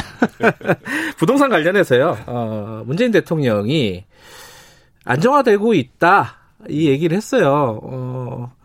이게 이제 최근에 이제 한국감정원 이제 통계를 바탕으로 해서 했다는 얘기라고 이제 나중에 이제 부연 설명이 있었는데 청와대 측에서 여기에 이제 야당은 좀 성급한 거 아니냐? 지금 뭐 뉴스를 보는 거 맞냐? 뭐 이런 식으로 얘기를 하셨단 말이에요. 이거는 뭐 여당 얘기부터 들어보죠. 어떻게 생각하세요? 좀 약간 빨랐던 거 아니에요? 이거? 아마 그 대통령께서는 올라온 보고 내용을 보고 그런 말씀을 하신 것 같은데 이 부동산 문제에 대해서는 다 체감 온도가 다른 것 같습니다. 그러니까 예컨대 뭐 지금도 부동산 가격이 폭등하고 있다라는 것은 서울을 비롯해서 수도권은 그렇고 반면에 지방 같은 경우는 뭐 이미 이전부터 도리어 부동산 침체라고 얘기할 정도로 뭐 인구 소멸되고 있으니까요. 그런 측면을 감안할 때 굳이 뭐 하여간 이런 체감 온도가 다른 내용들을 뭐, 논란은 되겠죠. 그래서 저희들도 생각을 했는데 아마 야당 쪽에서 바로 공격이 있겠구나, 이런 생각은 있었습니다. 들으시면서, 이거 공격하겠구나. 그래서 그런 느낌은 했는데 아마 대통령께서는 두 가지 의미라고 봐요. 지금 아마 통계 자료를 보니 조금 당장, 7월 710 그 대책부터 해서 부동산이 좀 눈치를 보기 시작한 건 있거든요. 그래서 매매 가격은 조금 그 매매 자체가 거래가 안 된 거니까요. 그다음에 두 번째는 좀 집값이 안정화된다는 어떤 희망적 메시지를 내포한 그런 걸로 전 이해를 하고 있습니다. 야당 얘기도 들어보죠. 뭐 문재인 대통령이 지금 부동산 문제 때문에 굉장히 다급하니까 이제 그런 희망적인 어떤 하나의 희망 고문이죠. 국민에 대한. 그래서 이제 부동산 가격이 안정될 것이다. 이런 희망 고문을 하는 것인데 실제로 여러 가지 어떤 그동안에 22번, 23번의 그런 그 부동산 대책이 지금 제대로 지금 작동이 안 되고 있고 또 이번에 발표한 것이 이제 그동안에 우리 미래통합당에서 줄기차게 공급을 확대해야 된다고 했는데 공급이 충분하다고 하다가 이번에 이제 공급 대책을 발표했는데 뭐 13만 5천 호를 더 짓겠다. 이렇게 발표했는데 사실상 이제 그러한 그 부분도 거의 절반은 지금 허수거든요. 정부의 단순한 어떤 기대, 막연한 기대에 기반한 그런 숫자일 뿐인데, 그래서 이제 저는 그 부동산 가격이 이렇게 해서는 안정되기 어렵다고 지금 생각을 하는 상황인데, 문재인 대통령이 지금 뭐 일부 이것은 8.4 대책 이후에 발표된 그런 수치도 아니고, 6월 달부터 뭐 7월 달 또 8월 달까지 이제 조금 지금 그 주춤하는 그런 상태를 가지고 8.4 대책으로 인해서 이제 부동산을 이 안정되고 있다라고 하는 그런 인식을 이렇게 성급하게 말씀하시는 것은 저는 과연 이것이 뭐 대통령으로서 이런 말씀하시는 것은 온당치 않다고 생각하고요. 대통령은 좀 더 이제 정확한 팩트에 근거해서 말씀을 하셔야 되고 일부 지금 그 좀 관망세에 이제 있는 그런 부동산 시장을 성급하게 이렇게 안정되고 있다는 것은 상당히 국민을 좀 호도하는 것이다. 이렇게 생각합니다. 근데 지금 이제 8.4대책까지 나왔는데 이게 일종의 다 종합대책이잖아요. 지금까지 나온 거 보면 공급도 있고 뭐 수요도 있고 다 이제 종합적으로 대책이 다 나온 상황이고 임대차 대책도 있었고. 근데 이게 과연 효과를 언제쯤이면은 체감할 수 있을 것이냐, 국민들이. 근데 어제까지도 계속 뉴스가 나오는 게, 물론 이거는 한 면만 바라보는 뉴스일 수도 있지만은, 뭐, 신고가가 계속 강남에서 교체, 갈아치우고 있다. 이런 얘기가 나오고 있단 말이에요. 이게 잘 작동이 될 거라고 예상하십니까? 이건 예상인데. 저는 아마 매매 분야는 잡힐 거로 생각을 해요. 그래요? 예, 효과가 좀 있을 거로 생각을 하는데, 다만 지금 주로, 언론이나 야당에서 문제 제기를 하는 게 이제 임대차 시장 갖고 지금 얘기를 하는 거거든요. 그러니까 당장 매매 시장은 현재로서는 두 가지 가능성이 다 있는데, 뭐 바람직한 거는 매매 시장 자체가 그 안정 또는 하향 안정 하는 게 제일 바람직한 시나리오고, 두 번째는 거래 자체가 거래 절벽이죠. 매매 자체가 이루어지지 않는 현상. 지금 현재로 와서 예를 들면 뭐 당장의 어떤 세제나 이런 부담 때문에 거래 자체가 이루어지지 않으면서 실수요자까지 그 주택을 얻기가 어려운 상황이 오는 것 아니냐, 이런 우려에 대해서는 현실적으로 있지만, 어찌됐든 간에 그것이 두 가지 다 가능성은 열려 있고, 그 어느 쪽이든 매매 가격은 다소 저는 이미 매매 가격은 어느 정도 영향을 준다고 생각해요. 대통령도 그런 말씀하신 게 이미 710 대책만으로도 매매가 가격이 조금씩은 하락했거든요. 네. 주택 가격 상승률. 이거는 제가 보기에는 매매 거래 자체가 안 된 효과가 제일 컸다고 생각을 해요. 근데 장기적으로는 안정될 거로 보는데, 관건은 역시 임대차 시장입니다. 임대차 시장은 임대차 보호 3법 때문에가 아니라 통상적으로 그 주택 가격이 오르거나 매매 가격이 오르고 나면 그 여파가 시간적 갭을 갖고 임대 시장까지 끌어올리게 돼 있거든요. 그렇죠. 예. 아마 그 여파가 지금 나타나고 있는 것 아닌가, 이런 생각을 하고 있습니다. 이 문제에 대해서 저희가 좀 더 심각하게 임대 시장 안정에 대한 근원적인 방법을 좀 찾아야 될 것 같습니다. 알겠습니다. 지금 이제 부동산 그 시장의 그러한 문제점을 한 가지만 말씀드리면, 양극화가 가장 큰 문제예요. 서울과 지방의 지금 양극화. 또 서울 수도권 내에서도 강남과 강북의 그런 양극화, 또 특정 이제 일부 그런 지역과 또 다른 지역과의 그런 양극화, 상당히 이런 양극화가 이제 왜 문제냐면은 지금 대한민국 국민의 자산의 거의 80% 이상이 지금 부동산이거든요.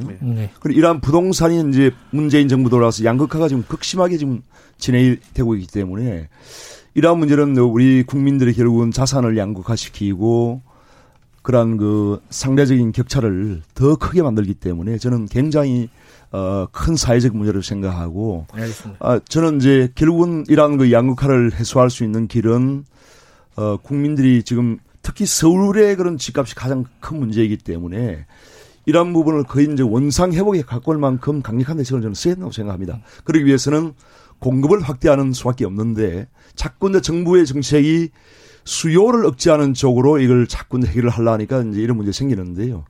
저는 이번에 8.4 대책으로도 아까 이제 매매 가격이 안정될 것이라고 희망적인 기대를 하셨는데, 대통령도 그렇게 말씀하셨고, 저는 그러한 기대가 이루어지지 않을 가능성이 크다라고 생각합니다. 알겠습니다. 이건 좀 원론적인 얘기니까 넘어가도록 하고요. 이 관련돼서 부동산 대책 중에 하나인데, 이것도 대통령이 얘기를 한 겁니다. 이 부동산 감독원 같은 기관을 설치를 하는 걸 검토를 해보겠다는 거고, 어제 이제 진성준 의원이 저희들랑 인터뷰를 하면서 구체적으로는 금감원 같은 형태의 독립된 어떤 기관을 마련하는 게 마련하는 것도 검토 대상이다라는 취지의 얘기를 했습니다.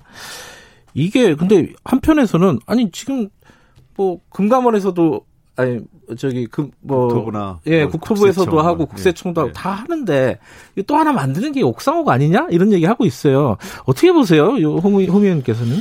글쎄, 아직 이 문제는 저도 그래서 바로 알아봤더니 뭐 확정된 내용은 아니더라고요. 그렇겠죠. 그래서 대통령이 수보회의에서 한번 검토해 보라고 한 내용이었습니다. 정부 측의 입장을 알아봤더니 아마 그런 고민이 있는 것 같아요. 그러니까 모든 기구에서 규제 감독 기관과 지능 기관이 함께 있는 경우는 대개 규제 감독 기관이 후순위가 되는 경우가 많이 있습니다. 그러니까 예를 들면 그래서 이제 금융 감독원이 분리된 거 아니겠어요? 금융위원회에서. 그러니까 금융위원회는 기본적으로 규제 감독보다는 금융 산업을 활성화시키고 발전시키는 거지 않습니까? 예. 대개 정부기구가 그렇습니다. 그러니까 원자력 안전위원회도 분리됐잖아요. 예. 규제감독기구니까.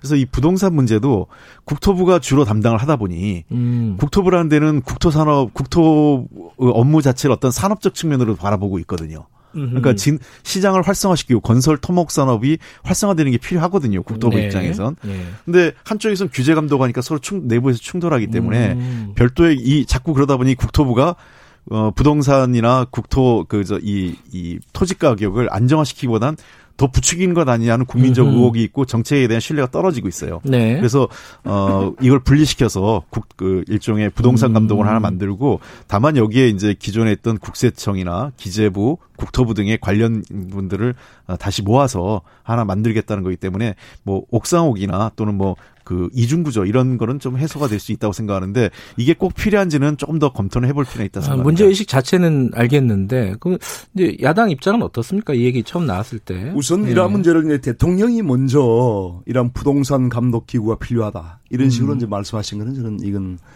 좀 잘못된 것이라고 생각을 해요. 모든 이제 정부의 정책 결정이 네. 정부의 어떤 실무자 레벨에서 충분한 검토를 거쳐서 네. 이것이 필요하면은 이제 그것을 대통령이 최종적으로 결정을 해야 되는데 대통령이 이제 불쑥 이것을 갑자기 들고 나와가지고 이걸 설치해야 된다 하는 검토를 하라 이런 식으로 하면은 밑에 있는 실무자들은 거기에 이제 매일 수밖에 없거든요. 그런데 글로벌 스탠다드라는 게 있습니다. 있는데 전 세계에 이런 부동산 감독 기관은 없습니다. 이제 이런 부동산이라고 하는 결국은 이제 개인의 어떤 사유재산을 거래하고 또 무슨 임대차를 하는 그런 부분인데 이런 것은 결국은 전부 다 이제 정부가 다 감독을 하겠다, 감시하겠다라고 하는 그 발상 자체가 이건 상당히 자유시장 경제를 거의 이거는 부정하는 그런 발상이라고 저는 생각하고요. 이게 전 세계 비슷한 게 이제 베네수엘라의 그 공정가격 감시원이라는 게 있어요. 거기에는 이제 부동산뿐만 아니고 여러 가지 어떤 물건의 그러니까 베네수엘라는 지금 이제 거의 뭐 사회주의 체제를 지향하기 때문에 그런 것은 일면이 이해가 되지만은 대한민국에서 이러한 대명천지에 이러한 발상을 한다는 자체가 저는 잘못된 것이고 그래 되면 결국은 이제 개인들의 부동산 거래나 매매나 임대차에 대해서 그러한 가격 또 여러 가지 어떤 부분에 다 이제 정부가 감시 감독을 하겠다는 것인데 과연 이게 저는 도저히 납득할 수 없는 그런 말상이라고 생각합니다. 예, 홍 의원님. 꼭 그런 건 아니고요. 그러니까 이제 저도 아까 일단 우리 윤 의원님 지적하신 것처럼 대통령이 먼저 말씀하시는 것보다는 이 논의를 도리어 대통령께서 국회가 한번 논의해봤으면 좋겠다라고 했으면 더 좋았겠다 이런 생각이 듭니다. 네. 그러나 이제 대통령께서도 제가 그래서 정부에 알아봤더니 네. 확정된 건 아니고 한번 검토해보라는 지시이기 때문에 그거는 뭐 대통령으로서 또 할 수 있는 내용이다 이렇게 보고 있고요. 네. 말씀드렸듯이 우리나라가 지금 가계 자산의 거의 80% 가까이가 네. 부동산으로 이루어져 있고 네. OECD에 우리가 토지 가격 토지 자산이 우리나라가 지금 OECD 평균이 2.0인데 2배 네. 정도인데 우리가 4.3배예요. 그만큼 이 토지 자산으로 인한 불공정한 아까 우리 윤 의원님 말씀하신 것처럼 결국은 토지 자산 때문에 부동산 자산 때문에 사회적 양극화 경제 양극화가 심화된 거 아니겠어요? 그래서 근데 여기에다 불법 행위가 있단 말이에요. 네. 시장 교란 행위도 있고 호가를 높이는 계속 그런 행위가 있기 때문에 그런 부분을 바로잡기 위한 좀 강력한 의지를 담아서 한시적이라도 이런 기구가 필요하지 않을까에 대해서 저는 국회 차원에서 논의 좀 했으면 좋겠어요. 논의는 한번 해보자 이런 입장이신 거네요. 네. 공정위 같은 데서 하면 안 되는 거예요? 그죠? 공정위하고는 좀 다른 성격이 좀 그래요. 예. 알겠습니다. 어쨌든 이 부분은 뭐 지금 논의도 시작도 안 된 상황이기 때문에 그죠? 네. 논의를 한번 해보자는 거고 말이 안 된다라는 쪽이라서 논의가 이제 야당하고 같이 되기는 좀 어렵지 않을까라는 생각도 들고요. 전 세계에 없는 그런 어떤 기구를 또 설치해서 또 공무원을 늘리고 문재인 정부가 좀 저는 잘못한다고 생각하는 것이 정책 실패를 또 공무원 숫자를 늘려서 새로운 기구를 설치해서 자꾸 이제 그것을 해결하려고 하는 그런 발상이 저는 잘못됐다고 생각하고 최근에 이제 코로나19 팬데믹에 따라서 지금 여러 가지 대처를 잘하는 측면도 있는데요.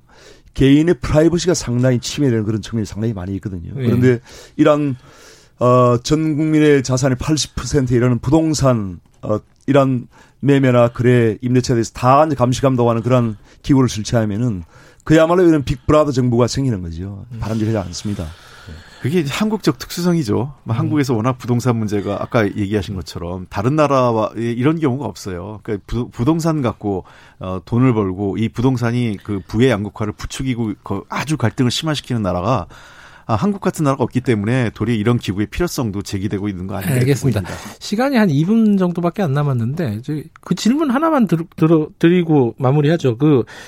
이 4대강 관련해가지고 이제 얘기들이 막 논란이 벌어지고 있잖아요. 누가 맞고 누가 틀리다 이걸 떠나서 미래통합당 입장에서는 이명박 대통령 이름을 다시 꺼내는 게 이 왜냐하면 공적인 판단은 끝났잖아요. 4대강에 대해서 이제 감사원 판단은 끝나 있는 상황인데 이명박 대통령 얘기를 다시 꺼내는 게 좀 부담스럽지 않으세요? 이 부분은? 공적인 판단이 이제 문재인 정부가 들어와서 2018년도에 감사원에서 상당히 정치 편향적인 그런 판단이라고 저는 생각하죠. 그래서 이거는 뭐 이명박 정부를 꺼내는 것이 아니고요. 그러니까 4대강 사업이 이제 결국은 크게 네 가지입니다. 첫째는 이제 4대강의 하천 준설한 거, 모래와 자갈 준설한 그걸 통해서 이제 약 한 5억 톤의 물을 더 담을 수 있는 그런 용량을 늘렸거든요. 두 번째가 이제 결국은 제방을 한 600km를 보수하고 새로 구축을 했습니다. 그리고 세 번째가 이제 보수를 치우고요. 네 번째가 이제 레저 문화시설을 늘린 건데 결국은 이제 보호에 대해서는 저는 아직 판단하기 좀 어려워서 생각합니다. 그런데 준설을 해서 약 한 5억 톤의 물을 더 담을 수 있게 한 거, 그리고 뚝을 제방을 손질해서 약 한 4억 톤의 물을 더 담을 수 있게 한 것은 이번 홍수를 대비하고 해결하는 데 상당히 큰 효과가 있습니다. 시간 관계상 홍 의원님 말씀 듣고 마무리하죠. 네. 네. 그냥 한마디로 먼저 얘기하면 이명박 대통령이 답을 주셨어요. 이거 새빨간 거짓말인 거 아시죠? 이 4대강 사업하고 홍수하고는 아무 관련이 없어요. 그러니까 그때도 얘기한 게 뭐냐면 환경단체에서 주 하천보다는 지천과 옆에 하천을 좀 보수하는 게 우선이라고 했고요. 네. 이미 4대강 사업 때도 보해 능력과 홍수 조절 효과에 대해서 아무 언급이 없었고, 2014년 박근혜 정부 감사원 보고서, 그 다음에 2018년 4대강 사업 보고서에서도 다들 나오게. 알겠습니다. 보해는 홍수 조절과 아무도 관련이 없다. 양쪽 얘기 들었으니까. 자꾸 과거 탓하고 야당 탓하고 얘기하는 게 아니에요. 막판에 왜 그러세요? 우리는 문재인 정부가. 우리는 4대강 사업을 끊어내자. 여기서 마치겠습니다. 최고의 정치 미래통합당 윤영석 의원, 더불어민주당 홍익표 의원이었습니다. 2부 여기까지고요. 잠시 후 3부에서 뵙겠습니다.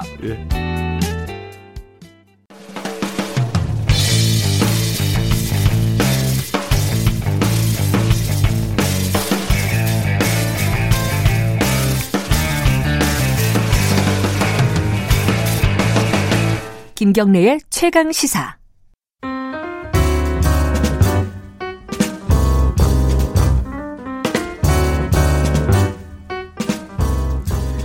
더 나은 미래를 위해서 오늘의 정책을 고민하는 시간입니다. 김기식의 정책 이야기 식스센스. 김기식 더미래연구소 정책위원장 나와 계십니다. 안녕하세요. 예, 안녕하세요. 마스크 거리 아까 하고 오셨더라고요. 네. 누가 닉네임이 특이하시네요. 송물이라는 분이 마스크 거리가 보기 좋다는 아이디어. 그거는 제 하도 마스크를 벗어놓고 잊어버리고 잃어버려서. 그래요. 저도 그래요. 보통 하나 갖고 일주일을 쓰는데요. 자주 가셔야 돼요. 네.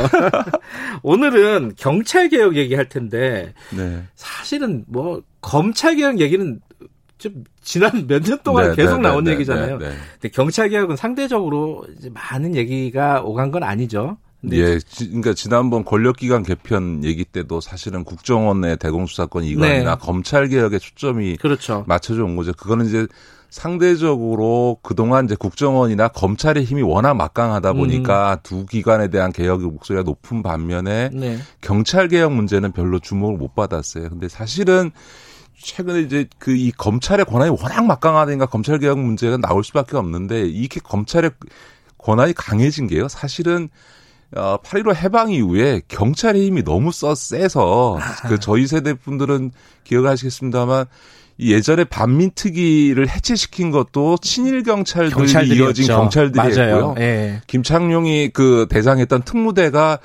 지금의 국정원과 검찰 특수부를 합친 정도의 권한을 행사할 정도였으니까 그런 무소불위의 경찰 권한을 견제하기 위해서 사실은 검찰의 권한을 지금처럼 강화시켜줬고, 특히 오공화국 전두환 시절에 이제 군부만이 아니고 이 법의 힘을 활용해서 하겠다고 해서 그 당시 민정당이 육법당이라고 그랬거든요. 육사 출신과 서울대 법대 출신들이 당을 이끈다라고 해서 그래서 이제 박정희 그러니까 이 정권을 거쳐서 5공화국 때 이제 검찰의 권한이 워낙 세진 거죠. 그래서 이제 그런 검찰의 권한을 제한하기 위해서 이제 민주화 이후에 끊임없이 검찰의 권한을 축소시키기 위한 노력들이 진행된 거지. 이번에 이제 문재인 정부에서 큰 가닥을 잡은 건데 그거에 비하면 상대적으로 경찰도 사실은 전 세계에서 선진국 중에서 단일한 국가 경찰 체제를 유지하고 있는 유일한 나라가 우리나라고. 아, 그래요? 그럼요. 그 다음에 우리 경찰이라는 게 지금 경비 업무부터 정보 수사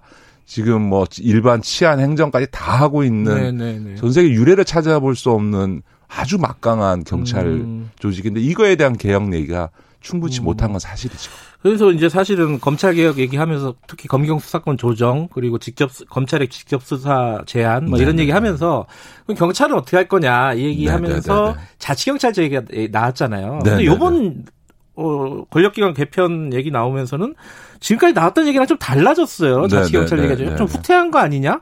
이렇게 생각하는 사람들도 있더라고요. 그 이제 자치 경찰은 이제 앞서도 말씀드렸던 것처럼 우리나라처럼 단일한 그러니까 국가 경찰 체제를 유지하지 하는 나라가 없고요. 선진국은 다 자치 경찰제를 통해서 아주 예외적인 경찰 업무의 한 1%에서 한 3%만 국가 경찰이 담당하고 나머지 그 경찰 업무는 다 자치 경찰이 분권화돼서 함으로써 이제 경찰 권한의 어떤 뭐 집중 이런 것들을 다 막고 있는데 우리는 이제 그걸 안 해온 거죠. 이것도 다 군사 독재의 유산이기도 한데 이번에 이제 경찰 자치 경찰제 안에 제일 큰 이제 변화는 지난번에 작년에 발표됐을 때는 예를 들어서 이제 영등포구다 이 KBS가 있는 국립 영등포 경찰서와 자치 영등포 경찰서 두 개를 두기로 했었는데 그거를 이제 하나로 만들어서 소위 이제 하나의 경찰서를 두 대 그거를 일원화하면서도 세 개의 머리를 만든 거예요. 그러니까 다시 말해서 하나의 경찰서가 있는데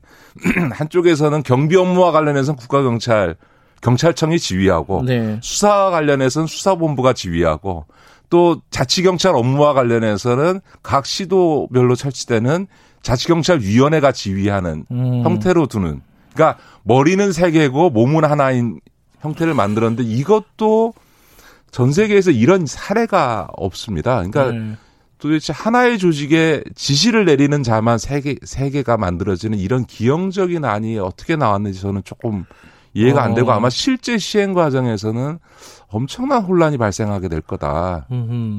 그 두 가지인데 하나는 이제 효율성의 문제 아까 말씀하신 혼란이 발생할 가능성이 꽤 높다. 그리고 이게 애초에 생각이 이제 권력을 좀 분산하자는 거잖아요. 근데 그게 제대로 될 것이냐. 그렇죠. 그러니까 실제로는 이거는 모양만 자치경찰제이지 사실상 국가경찰 제도를 그대로 유지하는 거 아니냐. 왜냐하면 경찰청부터 일선서까지 기본적인 건 국가경찰 시스템을 유지해 놓고 일정 사무에 관해서만 수사본부는 수사본부가 또 일부 권한을 넘기는 자치경찰 사무에 대해서는 그 자치경찰위원회로부터 지시를 받으라는 뿐이지 사실은 국가경찰 체제를 일선 파출소단위까지 계속 유지하겠다라고 하는 거니까 사실상은 이거는 자치경찰제라고 보기가 외국의 사례를 보면 좀 도대체 그 납득하기가 어려운 거죠. 그렇다면은 이게 좀 다시 한번 좀 논의해야 될 필요가 있다라고 보시는 거네요.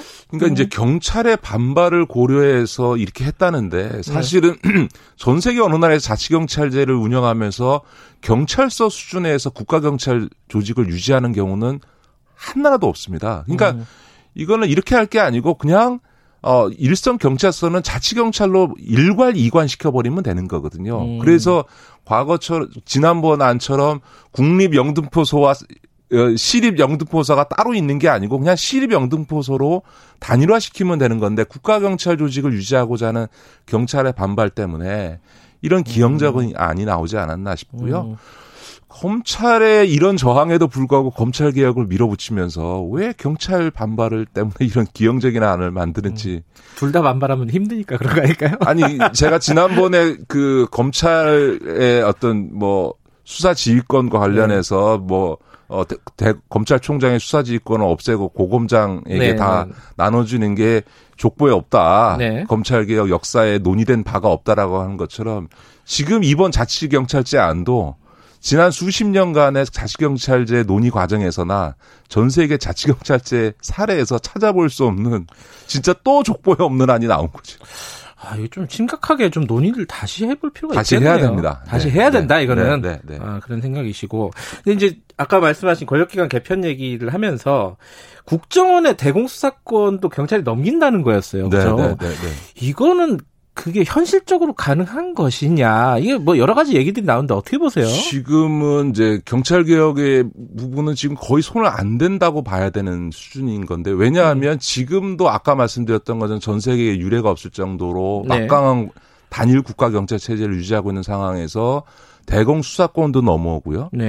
검찰의 수사권도 지금 경찰에게 넘어오는 거고, 자치경찰제는 문의만 운영하는 거니까 오히려 경찰의 권한은 훨씬 더 막강해지는 거죠. 더군다나 대공수사권이 넘어오는 상황에서 일제시대의 잔재로 전 세계에 없는 정보경찰제를 폐지하지 않고 그냥 유지하게 되면 정보 수집 업무와 대공수사권을 같이 갖는 경찰 조직이라고 하는 거는 굉장히 국정원이네요. 그렇죠. 그냥 국내 국정원이 하나 만들어지는 셈인 거니까. 굉장히 위험한 거죠. 아, 그래요? 그거는 그 전 세계에 있을 수 없는 사례에 해당된다. 그런 점에서 보면 적어도 대공수사권을 국정원에 넘기려고 하면. 경찰에 넘기려고 하면. 국정원에서 경찰로 넘기려고 하면 일제시대의 잔재인 정보경찰은 폐지해야 되는 게 맞는 거죠. 그러니까 이게 일종의 그 영국이나 이런 데처럼 대내 방첩처를 두는 경우는 있습니다. M16, 뭐 M15 이런 것처럼 M15, M16처럼 이런 게 있잖아요. 그런 것은 있을 수 있는데 이렇게 국내 정보 일반을 다루면서 대공수사권까지를 갖는 이런 경우는 없어져야 된다. 다만 이 정보경찰제를 폐지하지 못하는 게 지금 이제 국정원의 국내 업무를 폐지하다 보니까 어떻게 보면 지금 이제 청와대에서 인사를 할 때 소위 인사 검증 부분이나 공직기관 감찰 부분을 국내 경찰 조직을 좀 활용해서 하는 이런 상황이 벌어지고 있고, 그러다 보니까 지금 정보경찰 조직이 오히려 비대해지고 있는, 오히려 시대에 역행하고 있는 이런 상황이 벌어지고 있습니다. 그런데 저는 이 점에 대해서는 차라리 그 청와대의 민정수석실 산하의 공직기관 팀 밑에다가 검증팀을 아예 조직을 만들어주거나, 혹은 국무총리실에도 그 공직기강 담당실이 있습니다. 그 산하의 일부 경찰 조직으로 소위 공직기강 감찰팀을 구성하는 방식으로 정상화하고 정보경찰은 폐지하는 방향으로 가는 게 대공수사권 이전과 함께 이루어져야 되지 않을까 싶습니다. 근데 정보경찰이 굉장히 비대하잖아요. 우리 경찰 라인에서. 그럼 그 지금 한 6천 명 정도 됩니다. 그 사람들 다 어떻게 하나, 뭐 이런 생각도 할 수도 있을 것 같아요. 그거는 이제 민생 치안과 자치경찰로 다 이관시키면 되는 거죠. 또 하나가 공룡경찰 얘기하면서 경찰대 얘기 계속 나와요. 폐지해야 되는 거 아니냐라는 얘기도 일부 있는 것 같은데 이거 어떻게 생각하십니까? 예, 저는 경찰대 폐지해야 된다고 생각합니다. 그래요? 왜냐하면 사실은 이제 검찰이나 이런 데 얘기할 때 제일 큰 문제가 그거 아닌가. 사시 출신의 소수의 엘리트들이 권력을 독점하면서 기수별로 서열 만드는 일종의 약간 조폭 문화가 있다라고 얘기를 하는데, 사법연수원은 2년 다니는데 하나의 대학 출신이 4년 내내 선후배 관계로 뭉쳐서 하나의 대학 출신들이 경찰, 더구나 이 단일한 국가경찰 체제하에서의 모든 권력을 독점하는 구조야말로 가장 위험한 거죠. 미국에도 경찰대학이 있습니다만 굉장히 많은 경찰대학이 있습니다. 이거 참 경찰대학이 하나인 경우가 아니고 수많은 경찰대학 출신들이 있는 거죠. 근데 이거는 국가경찰대 하나에서 졸업한 사람들이 지금 경찰청장부터 주요 간부들을 다 독차지하는 이런 구조는 저는 바람직하지 않다라고 하는 점에서 사실은 경찰대 출신들이 바로 경위로 일종의 파출소장의 직급에 해당되는 지휘로 바로 임명되어져서 간부직을 독식하는 이런 구조도 경찰개혁 차원에서 반드시 논의돼야 된다고 생각하고요. 예, 말씀 듣다 보니까 경찰 개혁에 대해서 우리가 진지하게 사회적으로 논의를 안 한 것 같네요. 지금 보니까 그렇습니다. 예를 들어서 자치경찰제를 한다 그러면서요. 우리 청취자들께서도 민생 치안을 강화하기 위해서 자치경찰 하는 건데 민생 치안하면 떠오르는 게 강도 절도 폭행 사건 아닙니까? 그쵸, 그쵸. 그런데 이 국가경찰에 지금 이 강도 절도 폭행 사건에 대해서도 권한을 안 넘겨주고 자치경찰의 권한을 안 주겠다는 거예요. 또 하나는 이제 검찰로부터 수사권을 넘겨받으니까 국가수사본부를 만들어서 소위 경비 업무하는 경찰서장이 지휘 안 하게 하겠다고 하지만 그 국가수사본부도 경찰청장이 임명하는 거고 경찰청 산하에 있거든요. 네. 그러니까 수사 지휘는 할지 모르지만 일반적인 행정 지휘는 여전히 경찰청장이 하는 거고 경찰서에서 수사과장은 수사에 관해서는 수사본부의 지휘를 받는다고 하지만 여전히 일반적인 행정적인 요소와 관련해서는 경찰서장의 지휘를 받게 되는 거니까 더더구나 중요한 거는 국가수사본부에 있는 인력이나 경찰서 수사과에 있는 인력이 국가경찰과 순환보직을 하게 되면 인사의 눈치를 보면서 당연히 수사 라인 바깥에 있는 일반 경찰서장이나 경찰청장의 눈치를 안 볼 수 없거든요. 그러니까 사실 지금 국가수사본부 안이 제대로 된 수사 라인의 독립이라고 할 수 있느냐에 대해서도 저는 다시 검증해야 된다. 네. 이렇게 보는 거죠. 이게 또 연결되는 얘기인데, 이제, 검찰과 관련돼서, 이제, 수사 범위 제한이라든가, 검경의 수사 지휘권, 네네. 뭐, 요런 부분들에 대한 얘기들도 계속 지금 최근에 나오고 있어요. 네네네. 뭐, 시간에서 좀 약간 좀 총평 수준으로 좀 말씀을 해주셨으면 좋겠어요. 일단, 검찰 수사 제한한다고 그래놓고, 그대로 거의 놔둔 거 아니냐라는 지적이 일부 좀 나오고 있고 수사 지휘권 관련해서도 검찰이 사실상 지휘권을 안 놓은 거 아니냐 이렇게 되면은 네네, 지금 나온 안을 보면은 이런 이제 지적들이 나오고 있는데 어떻게 생각하십니까 이 부분은? 저는 이번에 경찰이 무슨 그 검경 수사 지휘권 그러니까 조정 안에 네. 대해서 경찰이 반발하는 건 매우 정치적이라고 생각합니다. 그래요? 실제로는 그거는 과도하고요. 오히려 이번에 수사 조정안이 저는 참 기형적이라고 생각합니다. 그러니까 예를 들어서 검찰의 수사 범위에 대해서 4급 이상에 네네. 대해서만 3천만 원 이상 금액에 대해서만 수사권을 주는 건데 사실은 3급 이상은 공수처가 수사하게 네. 되어 있는 네. 거잖아요. 그러면 이제 검찰 보고는 4급만 수사하란 말이냐. 근데 공직 비리라고 하는 거는 하위 직급 수사하다가 위에 상납 구조로 찾아서 올라갈 수도 있는 거잖아요. 예. 그다음에 처음부터 3천만 원 이상 수사한 게 발견되는 경우가 어디 있습니까? 하다 보면 이제 발견되는 그렇죠. 거고요. 제일 중요한 건 이런 겁니다. 경찰서장의 직급이 굉장히 높은 줄 알고 계시는데 경찰서장의 직급이 5급입니다. 근데 사실은 경찰에서의 부정비리는 대개 다 말단 일선에서 옛날에 무슨 교통경찰이 적발해서 이제 돈 받고 이제 봐줬던 예. 지금은 없어졌습니다만 그런 것처럼 수사 과정에서나 이런 이제 소위 하위 직급 경찰에서 오히려 부정비리가 발생할 가능성이 훨씬 많은데 예. 이런 하위 직급 경찰에 대해서는 검찰이 수사를 해야 소위 검경 간의 일정한 견제가 될 거 아닙니까? 공수처는 저 3급 이상만 하게 예. 되어 있고 예. 검찰 보고는 5급 이하는 수사하지 말라 그러면 경찰서장 이하 경찰 비리는 경찰 자체적으로 수사해라라고 하는 거잖아요. 근데 우리가 검찰에 대해서 많이 비판했던 게 뭐였냐면 검사의 비리에 대해서는 제19 감사기라고 해서 솜방망이 처벌하고 아예 처벌도 안 하고 그냥 사표받고 끝냈다는 거 아닙니까? 네. 그럼 앞으로 이렇게 되면 경찰 내부 비리에 대해서는 검찰도 손을 못 대, 공수처도 손을 못 대고 그냥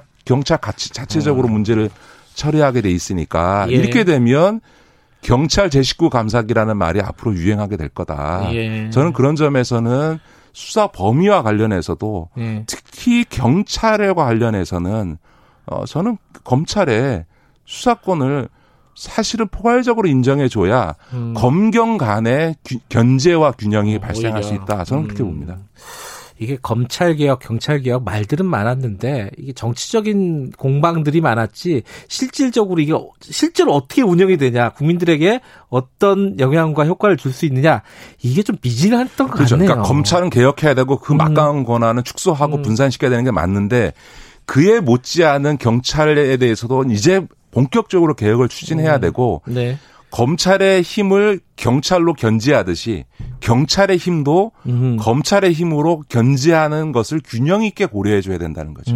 알겠습니다. 오늘 말씀 잘 들었습니다. 고맙습니다. 네, 고맙습니다. 김기식 더미래연구소 정책위원장이었습니다. 김경래 최강시사 듣고 계시고요. 지금 시각은 8시 47분입니다.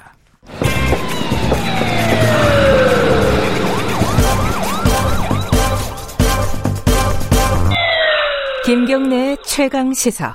네, 정부가 최근에 의사 정원을 확대하겠다, 그러니까 의대 정원을 확대하겠다는 방침을 밝혔고 지방에 공공의대를 설립을 하겠다고 얘기를 했습니다. 그런데 여기에 대해서 대한의사협회가 반발을 하고 있죠. 내일부터 전국 총파업에 들어간다고 합니다. 지금 이제 의협에서 요구하는 사항이 뭔지 좀 정확하게 좀 들어보도록 하겠습니다. 대한의사협회 성종호 정책이사님 연결되어 있습니다. 안녕하세요. 예, 안녕하세요. 성종호입니다. 내일부터 그러면은 진료가 중단되는 건가요? 어떻게 되는 거예요? 아, 정확하게 내일부터가 아니고요. 내일 하루 일단 전국 총파업을 결행하고요. 네. 그다음에 정부의 어떤 태도라든가 태도 변화를 지켜보고 네. 저희들이 이제 2차 총파업을 계획 중입니다. 예. 내일은 그러면은 어딜 가도 이게 진료를 못 받는 건가요? 어떻게 어떻습니까? 아, 그거는 이제 그 필수 의료라든가 예. 이런 부분에서는 저희들이 그 국민들한테 피해를 주지 않기 위해서 응급실이라든가 중환자실 예. 뭐 이런 쪽은 의사 선생님들이 아마 근무를 하시게 될 것 같고요. 예. 그다음에 비필수 영역 외래라든가 예. 뭐 이런 쪽은 아마 의사 선생님들이 아마 근무를 안 하게 되실 것 같습니다. 동네 의원 여기도 참여율이 높나요? 어떻습니까?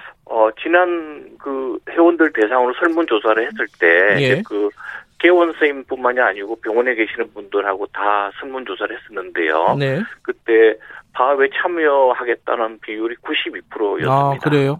예, 예. 그러면 꽤 많은 숫자의 그렇죠. 의원들이 문을 맞습니다. 닫을 가능성이 있다, 이런 말씀이시네요. 예, 예, 맞습니다. 예, 예. 쟁점에 대해서 여쭤보면요. 이제 사실 이제 정부가 의대 정원 확대하겠다고 한 거는 우리가 의사수가 부족하다, 일단. 그리고 특히 지방이 부족하다. 이 OECD 평균에 훨씬 미치지 못한다. 이 얘기잖아요. 예. 그리고 의대 정원 확대하는 거에 대해서 국민들이 찬성이 2배 이상 높다는 여론조사도 나왔어요. 여기에 대해서는 어떻게 생각하세요? 아, 일단 그 여론조사라는 거는 네. 이번에 또 근육위에서도 여론조사를 하고 있는데요. 네네. 그 설문 내용 자체가 상당히 좀 그 왜곡된 부분이 많이 있다라고 저희들은 생각을 하고요. 네. 그다음에 정부에서 말하는 의사 수가 부족하다라는 것은 아마 인구 1000명당 의사 수, 그 지표 하나만 가지고 얘기하는 것 같아요. 네. 근데 그 지표는 사실은 지금까지 보건의료 지표 중에서 그렇게 중요한 지표가 아니었던 거예요. 예. 그런데 어느 날 이제 그 지표를 들고 나오기 시작한 것이고요. 예.